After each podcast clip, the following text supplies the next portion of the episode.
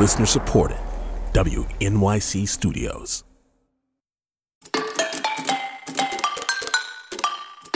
It's politics with Amy Walter from The Takeaway. And this week, as the Senate debated removing President Trump from office via impeachment, the political calendar loomed in the background. Iowa feeds the world. That's right. It's the moment we've all been waiting for. Or, okay, it's the moment that people like me have been waiting for. On Monday night, the race for 2020 officially begins in Iowa. They take it very seriously. I mean, that's a cliche that you hear a lot from people who are talking about the caucuses, but those that are politically engaged take it very seriously. There is an excitement and an anticipation in the lead up to the caucus. If you win the Iowa caucuses, you have about an 80% chance of going on to be the nominee. Iowa, population 3 million. The state is rural and whiter than the average, and it sparks a debate every cycle. Should this state be the first to caucus? I personally do not think that we have the best process of choosing. It, it's just not good. It makes me feel good to know that uh, Iowa is uh, the leader in terms of showing the country who is the candidate. Every single cycle, there are questions as why the heck are we letting Iowa continue to be the first in the nation state? And it's not just because Iowa doesn't reflect the diversity of the nation as a whole, but because caucuses are an archaic, confusing, and messy process, and not just for Democrats. Do you remember this moment from 2012? Too close to call. That's where things stand in the Iowa caucuses. Game on.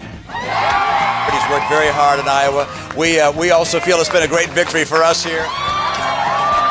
Iowa elections officials have reversed course. Initial results had Romney winning by eight votes.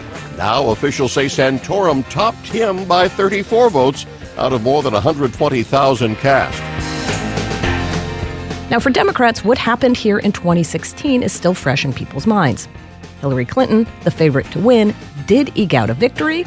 I stand here tonight breathing a big sigh of relief. Thank you, Iowa. But a win by three tenths of one percentage point wasn't the unequivocal triumph the establishment expected. People of Iowa have sent a very profound message to the political establishment. And there were allegations of fraud. Yeah, we said people could have left, so that's not accurate. We heard them so why, why would they recount? Heard, I just I wanted to be accurate. And that 2016 experience still colors the way a lot of folks see the caucuses today. While we were out in Iowa last week, I sat down with Matt Paul in his office in Des Moines. Matt ran the Clinton campaign in Iowa in 2016 and is now a Democratic strategist in the state. I asked him to describe what he saw happening on the ground in Iowa back in 2016. We'd seen tremendous movement. Senator Sanders uh, had had closed very strong from Thanksgiving through the new year. He continually was making gains. We were seeing some erosion, but he he was making gains, and so we knew late December uh, that we had to we had to close strong, and so you know we got on the phone to Brooklyn, got more travel, got more candidate time, got stronger surrogates, made some tweaks to the paid uh, messaging, and we're able to hang on here. Very close, very late night, but hard fought. It was fair, and uh, she was the first woman to win the Iowa caucuses, and the first then went on to become the first woman to be the nominee. Yeah, it seemed to be that the frustration from 2016, certainly on the Bernie Sanders side, was this process is too opaque. And there was a sense from a lot of people who were, especially those supporting Bernie Sanders, that maybe the process wasn't that fair. If you look at, at 2016, where that race started, where Senator Sanders was polling at 2%, then you fast forward to a week before the caucuses, where you had a real, he had he had caught up essentially with one of the world's most well known individuals. If that isn't fair, I don't know what is. I think Iowa has persevered and has remained first because we've been willing to take a look at how to improve the Iowa caucuses. In 1972, they were using payphones to call in the results. I think it is fair. I think there that uh, there's example after example of Iowans stepping up to improve the caucus, to increase accessibility, like we're doing this year, to increase transparency, like we're doing this year with the additional reporting of the initial alignment and the final alignment, how many people are in the room and who are they for, as well as the state delegate equivalent, the final result. Uh, and I think we have to continue to do that and be and be strong enough to take these questions and continually find ways to make sure that the caucuses are fair. After the 2016 election, the DNC overhauled their nominating process. Reforms were made to everything from how candidates qualify for debates to superdelegates and, yes, to the caucuses, all with the goal of greater transparency. So, what does this mean for Iowa voters and the candidates who are trying to woo them? For that, we needed to talk to the expert. So, we drove to an office across the street from the Des Moines airport.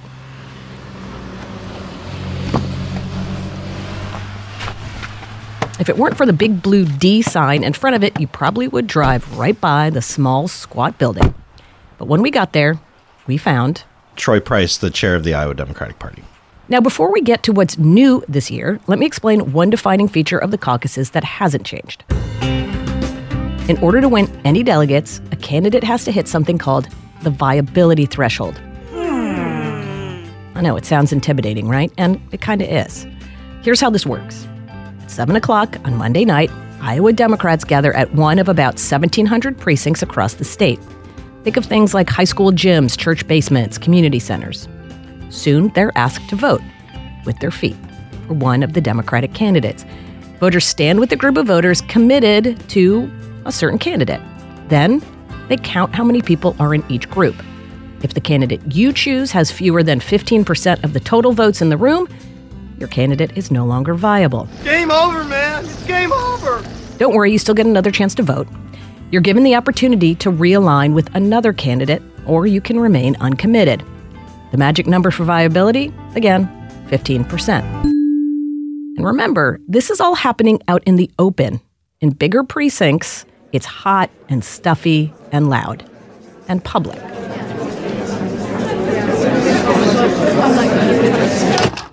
Okay, back to Troy Price. I asked him to walk us through some of the changes to how the caucuses will run this year. It's really grassroots democracy in action. Like, people, uh, campaigns will uh, have someone that they designate as their precinct captain. So when you're traveling around the state, you'll hear campaigns saying, hey, we need a precinct captain in this area or that area.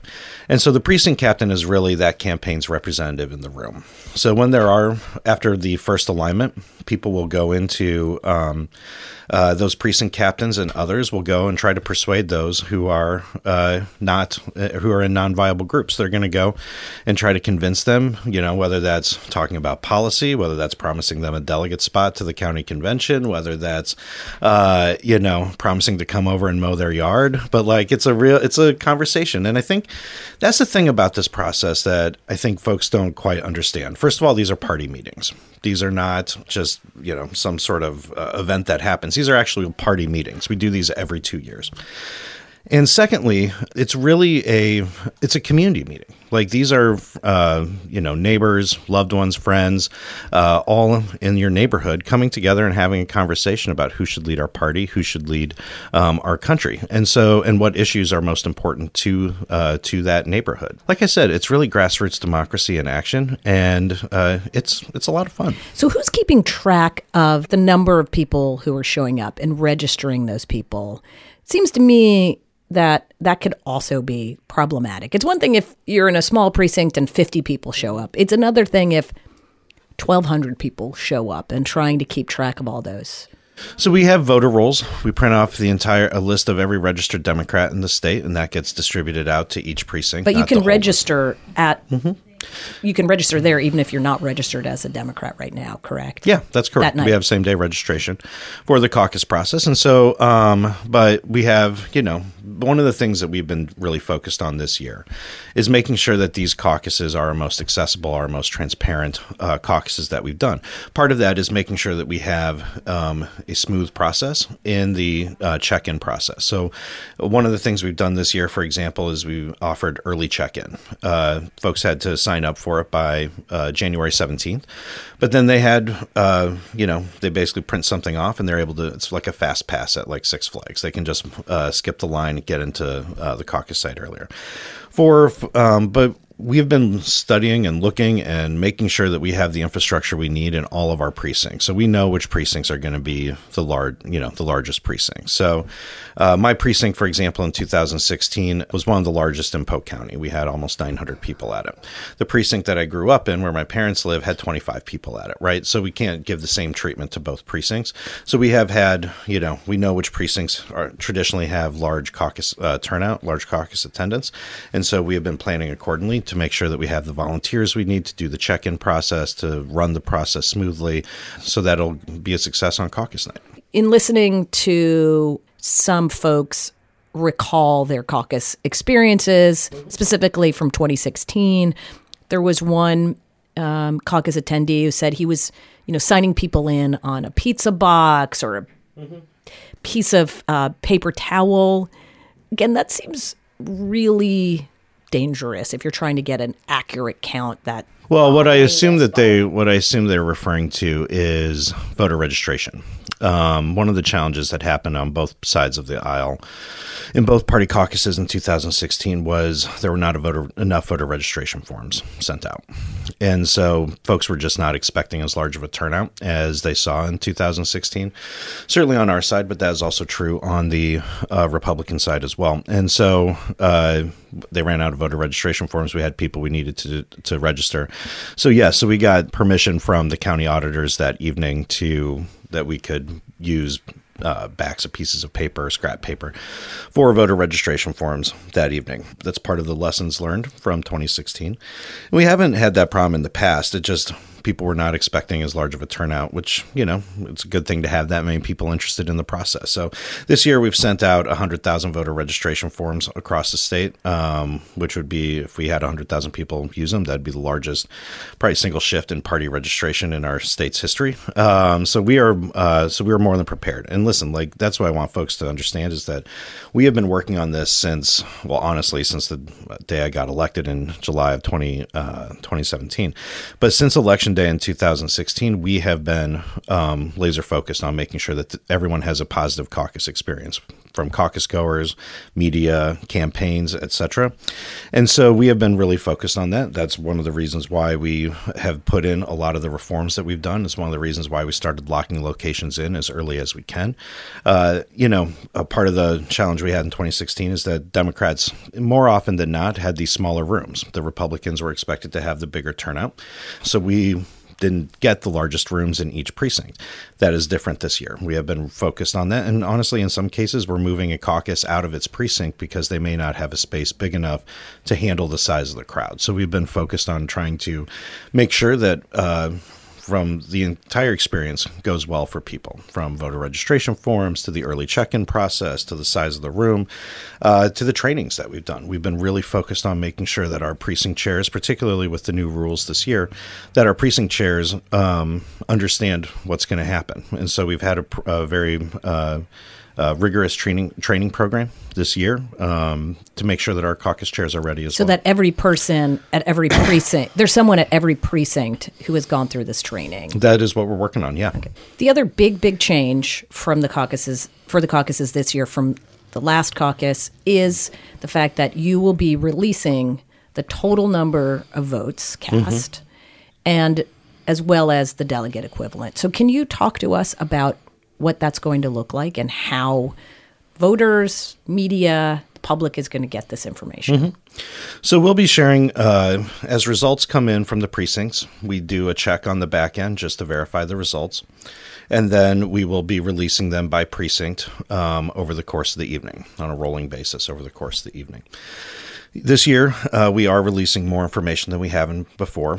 Uh, state delegate equivalents has always been our measure. And SDE, as we call it, um, for folks out there to understand it, is SDE is basically how much the, because at your caucus, you're electing delegates to your county convention. But each county then, at their county convention, elects delegates to their district and state convention. And so, uh, basically the way to figure to look at that is the, how much that delegate you're electing on caucus night is worth of a whole state delegate. So, and that has always been the best measure of how our national delegates are going to break down. So that's how we have done this since the 70s. And that's the numbers that get reported on caucus night is SDE. But in addition to that, then uh, the DNC uh, rules this year required us to release first expression of preference. So that's where everyone was when they were in the standing in their corners at the beginning of the evening. We decided that we wanted to make sure that we are putting um, uh, the, to give a full uh, picture of the evening. We're also going to release where people were at the end of the evening. So where they were at first alignment, where they were after everyone was done moving around the room. Those are the three numbers we're releasing. Like I said, they'll be released by precinct as we get them after we've gone through a verification check. The thing to remember, though, is that this is a contest for delegates. What we are uh, working, or what you know, people care about, is who's going to win in Milwaukee. Who's going to have the 1,991 delegates necessary to become the Democratic nominee. And so that is the SDE is going to continue to be the best measure to look at. Um, it's going to be because that's going to give you the best sense of how our national delegates are going to break down. Troy Price is the chair of the Iowa Democratic Party.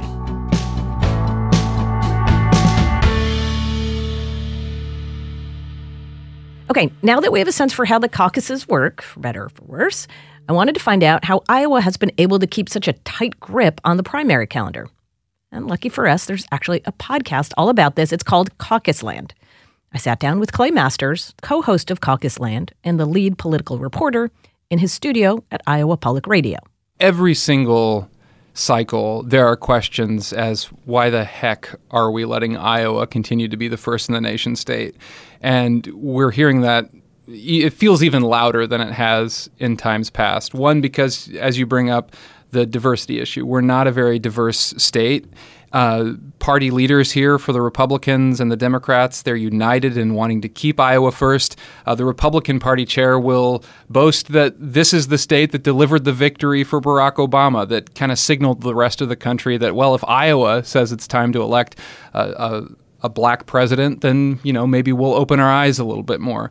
So there are arguments that uh, while Iowa is not as representative of the rest of the country, it it still can you know chart a path for someone party chairs will also tell you that Iowa is part of the four early carve out states. And so, you know, together it's the first in the nation. I mean, you're shaking your head. You're yeah. you're aware we've, we've all arguments. been hearing the spin, right? yeah. But at, but as the as the Democratic Party becomes a party that is younger, certainly have mo- more voters of color, overwhelmingly female, does it does it make sense for the Democrats to kick off their nominating process in a state like Iowa? Well, it's not my job to answer that question, but I mean, you think about Julian Castro uh, before he dropped out of the race. Some of his last ads that he was running were about how Iowa is not. After 2020, we should re examine this process. And I've said very bluntly that it's time for a state other than Iowa to go first so that our nominating process actually reflects the diversity of our country or of our party. Another thing, too, here is just that nobody's come up with a better idea. I mean, that's a big thing as well. Is that when people, when other states start to realize, oh, this isn't run by the state. You know, this is this these, this is largely reliant on volunteers. This is something that has since 1972, 76 has really gotten its roots dug into this process. And so, until somebody comes up with a better idea, I mean, like in, until somebody has the roadmap to make a more diverse state go first, I don't see it happening. For the first time, the public will get to see how many people came to the caucuses, who they supported in the first round of voting, who they supported in the second round of voting, and then what the delegate equivalent is. It's really confusing, even to people like us who follow this for a living. Mm-hmm. How worried are Democrats that these new rules are going to make it even harder for skeptical watchers of this process to take the winner of this as the as the real winner. Right. They're worried. I mean, they're not going to say that to your face, but there has to be concern within the Democratic Party that everything goes as well as humanly possible. We were talking about the issue that people have with Iowa because of its lack of diversity. There are huge issues that people have with Iowa just because the caucus process is confusing and it's limiting in who can participate. There are 97 satellite caucuses that are taking place. This is uh, ways that people can participate if they can't actually make it out to their precinct on caucus night. But it still is if people can't get a daycare situation for their child, if there are uh, people that are maybe overseas and don't have an opportunity to be a part of these satellite caucuses, then it's not the most inclusive thing because this isn't going in and filling in an oval or pushing a button. This is physically figuring out where you're going to stand in the room and uh, support in the primary. And on top of all of the confusion that there already is in the caucuses, this time around, like you said, they're going to be releasing these results, different results. And so at the end of the night, in years past, you just kind of knew, okay, this was who got the, the delegates. This is who's going to go on as the winner. But we're going to see where that initial support was before that 15% threshold was hit and people had to break up. And then we're going to see those numbers and then the delegates. And so candidates, campaigns are going to be able to spin this, you know, if in, unless there is a very overwhelmingly clear winner, there's going to be a lot of mud that is going to really muck up the process or could potentially it could potentially be there are multiple winners on election night, and then those candidates go into New Hampshire declaring themselves yeah. the winner. And there's this old saying here that uh, David Yepsen, the old uh, Des Moines Register political reporter, put out that you know there are three tickets out of Iowa. Well, there might be five or six out of Iowa this time. We we don't know with a field this big and the polls showing everything so close. How are you going to be reporting then? As as a reporter here in Iowa, you are going to tell folks that night, the next morning, what? How are you basing the here's who won the caucus? Well, I mean, we are going to be talking about. I mean, it'll. It's going to be interesting for the first time to be able to see just how those decisions were made. I'm on caucus night. I'm going to be in a precinct caucus watching the chaos take place. I'm planning to stake out at a, uh, a, suburban caucus in Des Moines where there's been a lot of growth and suburbs are battlegrounds here in Iowa for state legislature races. And so I will be, I mean, night of, I'm going to be closely watching what's going on in these rooms and seeing if there is overcrowding. I mean, at Polk County, which is Des Moines, uh, they've done a really good job of trying to find bigger locations to house some of these caucus sites because in Johnson County, which is where Iowa City is, that's one of the that is the most blue county, if you will, and in the heart of Iowa City, there are concerns about overcrowding, that there just won't be enough space for everybody to come in. You want to talk about a non inclusive way of bringing everybody in, tell them that you don't have enough room for them. And so we're not only going to be watching how these kind of decisions were being made throughout the night in those first three releases, but really just seeing how the process is working as the as the state party is trying to be more inclusive and bring more people uh, into caucus. Clay Masters, thanks for spending time with us today. We really appreciate it. You're welcome. Thanks, Amy.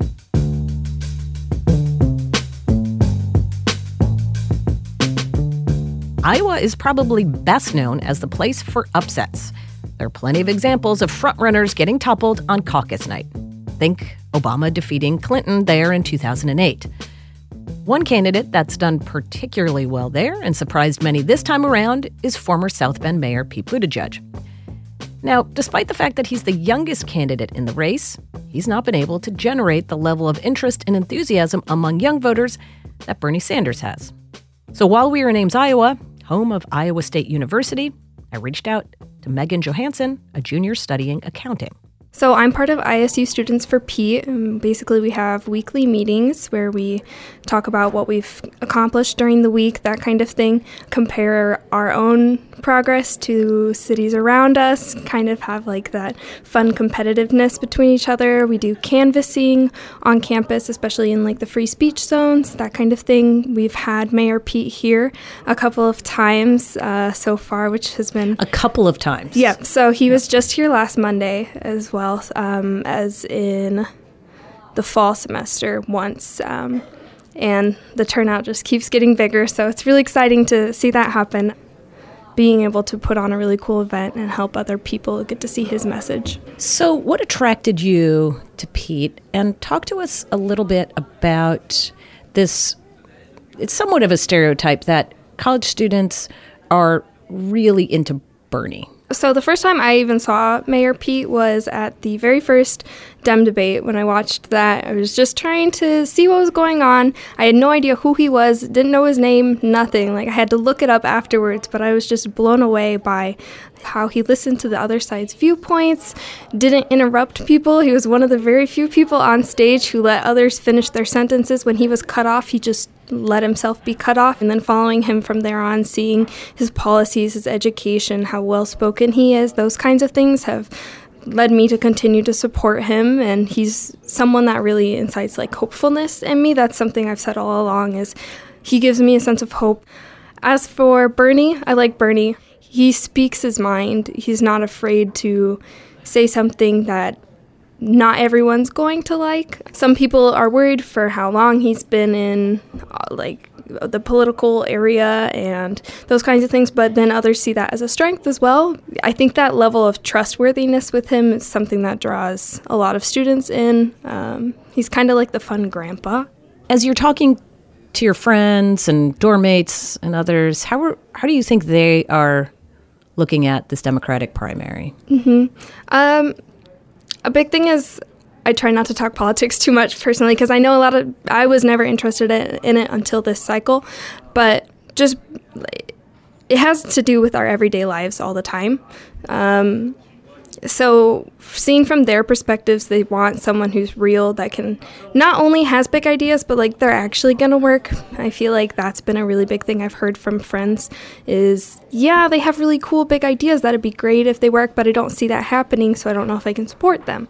So how do you interact with students about this on campus you stop people as they're walking by. Hey, do you have a minute? Would you like to talk about Mayor Pete? Have you ever heard about Mayor Pete? Are you worried about this kind of uh, issue currently? Would you like to hear a policy on it? Just being open, and when they say no, that's okay. But a lot of people are excited to hear about these things as well because they want change. Is there an issue or a couple issues that are really animating students here on campus. Mm-hmm. Even just today, I saw students asking if people were worried about climate change.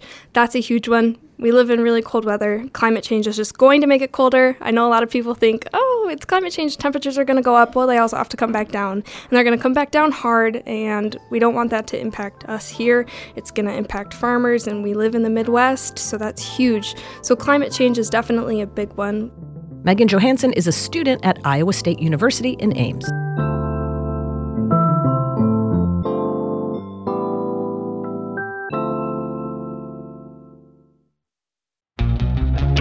Donald Trump has made history in 2024 and not in the way he was hoping. But now that the former president is the first to be convicted on criminal charges, will it matter in any way? Can it really lead to accountability for the former president? And will it change the vibe among that small sliver of undecided or unmotivated voters? I'm Kai Wright. Join me to talk about these questions on the next Notes from America. Subscribe wherever you get your podcasts. Welcome back to Politics with Amy Walter from The Takeaway. At the top of the show, we heard from Democratic strategist Matt Paul, who ran the Clinton campaign in Iowa in 2016. Someone who's run campaigns in Iowa, Matt knows better than almost anyone what voters in the state are looking for just days before the caucuses. If you win the Iowa caucuses in recent history, you have about an 80% chance of going on to be the nominee. This will be an important caucus, maybe the most important that we've had. But the great thing about the caucus is it's fair. It allows for representation of people in rural places and more urban places and provides a, a fair shot for these candidates to come in and make their case. and it allows voters to get closer to these candidates and to push them on these issues and push them on their their policies. And um, uh, I don't. I I would expect a close night, um, but there's always a surprise. Just like we've had surprises in this leadership in this race, there could be a surprise on caucus night. When you're talking to folks, voters around the state, as they're trying to think through who they're going to caucus for, is there something that ties all of those undecided voters together? Or is it really that each voter is struggling with something different? They desperately want to win. Chief among their concerns is who can beat this guy. In these next number of days, how are they going to make that determination? I've not seen a caucus cycle like this where you have, at this late hour, voters thinking in groups of candidates, not necessarily picking their favorite or their, their first or second choice. We're now into a gaggle of candidates, uh, which uh, I think is really interesting. People covering politics and sports like to use the term momentum, even though it's kind of a hackneyed phrase. But there is usually a sense when you go into caucus night, somebody has this sort of energy behind them. And especially when you're talking about getting folks to show up on a freezing cold Monday and stick around for hours, having enthusiastic support behind you is important. One of the knocks against Joe Biden has been he's got people's heads, but he doesn't have the heart, right? He doesn't have the enthusiasm behind that. Buttigieg, at least recently, had all this energy behind him. Is that what you're seeing uh, play out here? And how do you think that matters, essentially? But again, because this has been so close, these things, these the momentum behind these candidates has had a very short shelf life. So whereas you know you would you would want to sustain that momentum and do what you can to keep building on that, and then get to endorsements, and then get to you know a closing sort of argument here. They're still trying to find areas of distinction with the other candidates. So this cycle has been unique in that we haven't seen the traditional I'm going to provide a closing argument that is strong and that is crisp and clear that helps motivate my base and churn them out on caucus night. The one last thing we're noticing now candidates really sharpening either their differences with the other candidates in the race. And in some cases, it's getting a little more direct. We have some direct confrontation, whether it's Biden and Sanders. We obviously have the Sanders and Warren back and forth. How do how do voters here perceive that? There's been this talk that if somebody goes ne- negative or if they're perceived as being too negative, they're going to lose support, and it benefits the person who's outside of that fight. Yeah, you've got to be you've got to be careful with that. The nature of the contrast is really important. It's okay to disagree on the policy, propose a different worldview, but to get nasty uh, does not work. Do you think we're at the getting nasty, or do you think this is just sort of typical differences that we're I think seeing this is now? this is the pressure of this race hitting these candidates. You really in the last you, know, you talk about what happens in the final stretch. It's all about candidate performance. Their organizations are up and running. They're training. They've trained their volunteers. The, there is inertia and and continuous momentum in the campaign now. It's what's the news? How does news happen? It happens if the candidates screw up. You know, alternatively, if they have a great moment, uh, a unique moment that they're all trying to have right now, frankly, a viral moment, uh, then you have attention. So I think Iowans would expect you to be tough and stand up for your ideas and your your record and your career, but they want you to do it uh, in a professional in a professional manner, not in a nasty got you moment. Right, right. To make those distinctions with Correct. the people that everybody knows. Correct. And so if you're Elizabeth Warren and you're talking about being a female in the race, Right. maybe played that, she should have played that up earlier. Maybe I thought she, I thought uh, you know if you walk through their their unique advantages, one thing I thought she did very well was to drive home this baseline message of Uh, don't think of me as Harvard. Think of me as Norman, Oklahoma. And should that have been stronger in the closing? Uh, who knows? We'll find out here. But I thought that was a unique and, and powerful uh, uh, distinction that she found early and stayed with it and was consistent with, uh, and probably helped her. Right. Anything else we should be thinking about as we go into these last days before the caucuses? I think it's okay that it's this close. These are good candidates. They're experienced people. They've built strong organizations. This has been a campaign, for the most part, that has been absent of major tactical errors, certainly of anything untoward or uh, disingenuous. This has been a, these have been well run campaigns for the most part, and those candidates that are still in it from this field of 492 people that has been narrowed down to roughly a dozen people. They've run strong organizations, and it's okay that it's close at this point in the early states. And I think it's important to think through the the phase from the early state phase as we gear up towards Super Tuesday. The fact remains that Iowa made these candidates better, sharpened their message, improved their organizations, uh, and gave some of them a chance to break through. And ultimately, that's what Iowa's about. Matt Paul, thank you. Thank you. Matt Paul is Senior Vice President of Cornerstone Public Affairs.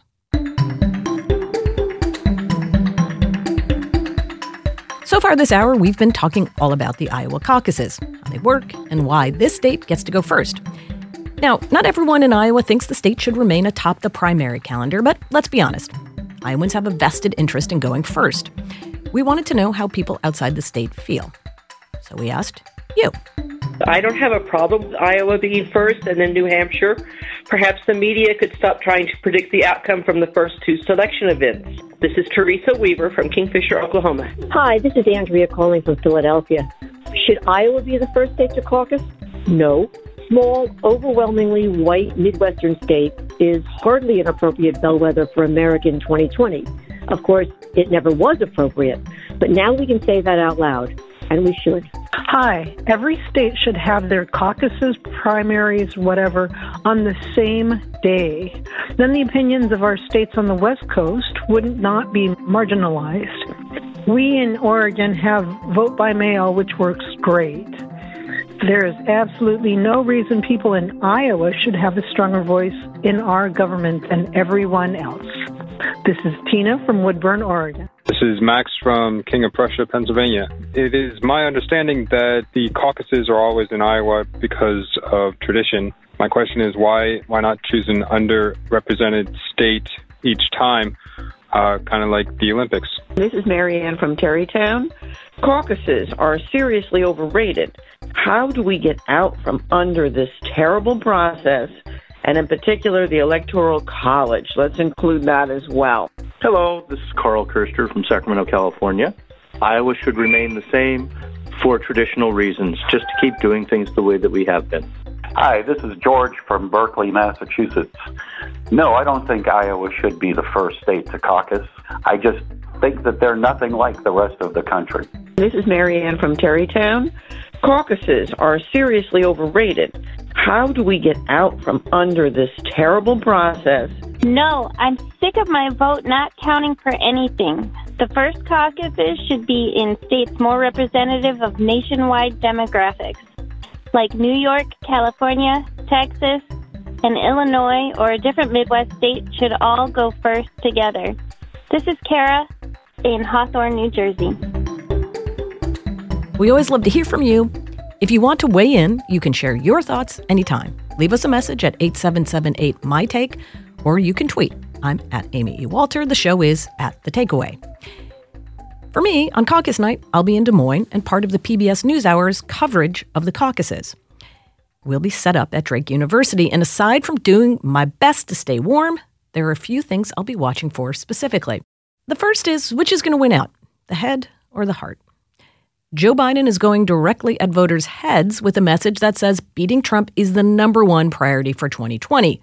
And he believes he's the only candidate who can do this.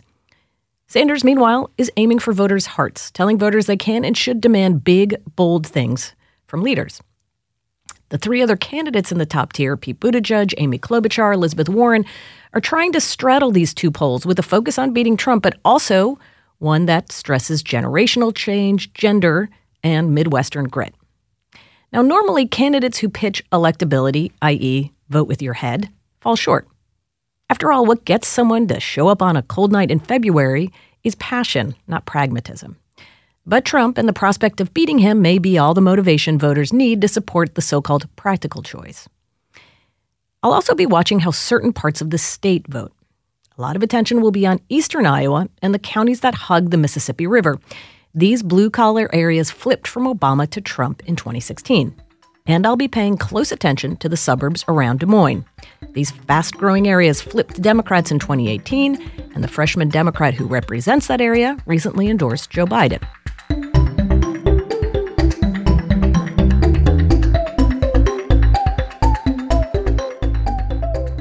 Not that long ago, the idea that laws to restrict gun rights would not only pass the Virginia legislature, but would also be broadly popular in the Commonwealth was unthinkable. But that's exactly what happened this week when the Democratic controlled Virginia legislature passed several gun control bills. Now, the conventional wisdom back in the early part of the 2000s was that a Democrat could only get so far by upsetting the NRA. So, what changed? Well, in a nutshell, the suburbs. As suburban DC expanded further into once rural areas of the state, issues like gun control have become an asset, not a liability, to Democrats. Driving much of the change in support for gun restrictions are female suburban voters. Where do you get a gun? When I was growing up, you didn't see them. Okay. Now everybody has them. My friends, children have been in crossfire shootings. Their lives have just been destroyed. Somehow, the wrong people are gunning them. These voters have been a long sought after political commodity. And in 2018, many of them voted for Democrats in once Republican strongholds like Orange County, California, and Atlanta, Georgia. To get a more nuanced understanding of how these women are processing the gun issue, I traveled to Philadelphia the other week and sat in on a focus group of white suburban women in Philadelphia. This focus group was conducted by the anti gun violence group Giffords, founded by former Congresswoman Gabby Giffords. I was struck by how their growing concern for the issue of gun safety was also butting up against the reality of their lived experiences. This week, I talked to Peter Ambler, the Giffords executive director, to hear how the organization was approaching gun control as a political issue come November. I think you have to start off by understanding that, you know, fundamentally this issue is about seven years old. In the aftermath of the Sandy Hook shooting, um, you know, Americans for the first time in decades you know, um, were catalyzed into outrage over the inaction that their government, their political leaders um, were tolerating on the issue of gun safety. Over the next uh, few years after that, you know, our organization, Gabby Giffords, and the rest of the team at Giffords worked to educate Americans about the problem of gun violence, the fact that it was tied to our weak gun laws, and the fact that we had weak gun laws because um, our political system, politicians at that time on both sides of the aisle, um, were being controlled by the NRA and the gun lobby. I think finally in 2018, we brought this idea to market that you know gun safety was a political issue that concerned and frustrated Americans were going to vote on. It was going to be um, elevated in terms of their uh, the, the, the issues that they voted on, and it was going to fundamentally decide uh, races for Congress, for state legislature, for Senate, and hopefully in 2020 for President of the United States. Let me zone in a little bit more on this issue because it seems to me that the ground that the issue um, of gun safety is gaining in and around the suburbs isn't making its way into more rural parts of the state. And so we're seeing places like Virginia that on the one hand is has a democratic legislature, it's an increasingly suburbanized state, and the legislature now passing a whole slew of gun rights measures. And at the same time, you have in the rural stretches of the state all these so-called sanctuary gun cities. So does it just mean that the issue of guns just is more more polarized, but that it's still difficult to get legislation passed because, like the country, we are really divided. I don't think we're actually that divided. Um, I think if you look at the gun rights protests that you saw in Richmond uh, a, a, couple weeks ago on Martin Luther King Day, of all days, um, you only need to compare that to the progress that we've made in the legislature in the weeks since. The House of Delegates voted through seven different gun safety bills, including universal background checks, our top policy priority. It's because they fundamentally have a mandate from the voters. For the past four election cycles, since the very first days of the Giffords organization, we have been investing in the state of Virginia. Um, we helped elect Terry McAuliffe and every other statewide elected official since on the issue of gun safety. We've invested in the um, you know, House delegates and the state senate over the years, of course, including here in 2019. And that culminated in a powerful election, right? Where not only did we elect gun safety majorities um, to both chambers of the legislature, but we did it with polling showing that guns was the most important issue, the number one most important issue for all voters. In terms of where can we Democrats and Republicans actually go on the offense on this issue and use it as a sort of cudgel against their opponents who vote against the safety of kids and communities and take contributions from the NRA. Um, you know that that's going to be more salient in you know more sort of suburban areas. But if you look at you know Manchin in West Virginia, if you look at Jon Tester in Montana, you see Democrats who have strong gun safety records um, running and winning um, in more sort of rural states that are um, have more you know, conservative uh, politics. You know, I sat in on these focus groups of these white suburban Philadelphia women, and one thing that really struck me was how many of them talked about their concern about mass shootings, about gun violence, but they also had a really big concern about talking about these issues with the people in their lives. And usually they were men, their husbands or their dads or their grandparents who had guns. And their view was once you start talking about the issue of gun laws or gun control, these guys instantly think you're taking away my guns. And so when we do that, they shut down and the conversation about guns is over you know, we picked a pretty tough audience on purpose, right? Mm-hmm. These are voters who are undecided um, in the presidential contest. Um, they lean moderate and conservative, so they are going to be tough for you know any issue that runs left of left of center to get um, on board on with a particular candidate on a particular issue. There were cross currents in, in, in that conversation. For the most part, you saw um, the participants in these groups using our sort of basic message framework, using our talking points, um, thinking um, via the general sort of frame on this issue that Giffords employs. You had fewer people um, than you certainly would have had in the past just a few years ago, blaming sort of exogenous uh, societal factors like mental health or poverty or video games or anything like that for gun violence, pointing their um, finger, you know, squarely at our weak gun laws and the political corruption that the NRA and the gun lobby con- contributes to. What does this mean for when we think about the 2020 election? Well, 2020 is going to be a very big year for us. As you saw in 2018, um, you know, we were able to help elect Democrats from coast to coast in these suburban districts. We beat 40 NRA backed Republican incumbents elected in their place a new Congress, a new House of Representatives, a majority with a mandate to take action on gun safety. They did. They passed universal background checks and other measures. Um, now we have to complete the arc, um, and we're going to fight to um, elect a gun safety Senate. Um, and we are going to frame a uh, stark choice for Americans um, between Donald Trump, who has stood with the NRA and the gun lobby and opposed life saving gun safety legislation, despite the fact that kids keep dying in their classrooms and in their neighborhoods and in their homes with a positive gun safety vision um, that comes from whoever the Democratic nominee is. Peter Ambler, thanks so much for coming and talking with me. I really appreciate it. My pleasure, Amy. Thank you. Peter Ambler is Executive Director of Giffords. That's all for us today. The people who make this show are producers Patricia Jacob, board operator and engineer Debbie Daughtry, sound designer and director, and all around cool guy Jay Cowit, digital editor Polly Irungu.